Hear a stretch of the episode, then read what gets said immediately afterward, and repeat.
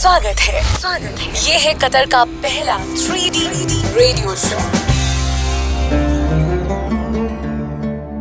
Qatar के पहले three D radio show में आपका एक बार फिर से स्वागत है।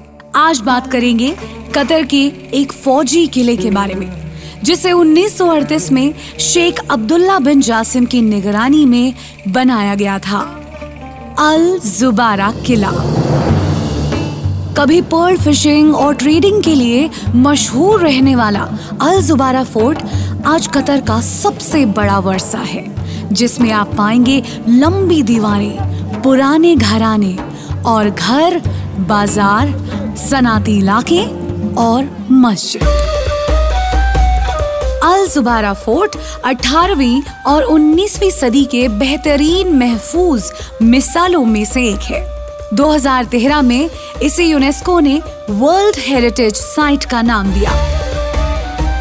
18वीं और 19वीं सदी के आखिर में इस किले को कुछ समय के लिए पर्लिंग और तिजारती मस्कस के तौर पर कामयाब हुआ, जिसमें बेशकीमती चीज़ें खास तौर पर मोती शामिल हैं, जिन्हें Indian Ocean, Arabia, Western Asia से आए हुए व्यापारियों को बेचा और खरीदा जाता था।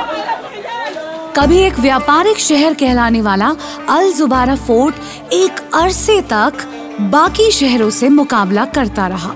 फिर 20वीं सदी में मलबे के पत्थरों और मोर्टार की इमारतें गिर गई। और धीरे धीरे रेत ने इस पूरी जगह को ढक दिया। अगर आप अल जुबारा किला देखने जाएँगे तो पाएँगे निशान उस महान किले के जहाँ कभी महल, मस्जिद, सड़कें, मछुआरों की झोपड़ियाँ और रेत के घर थे।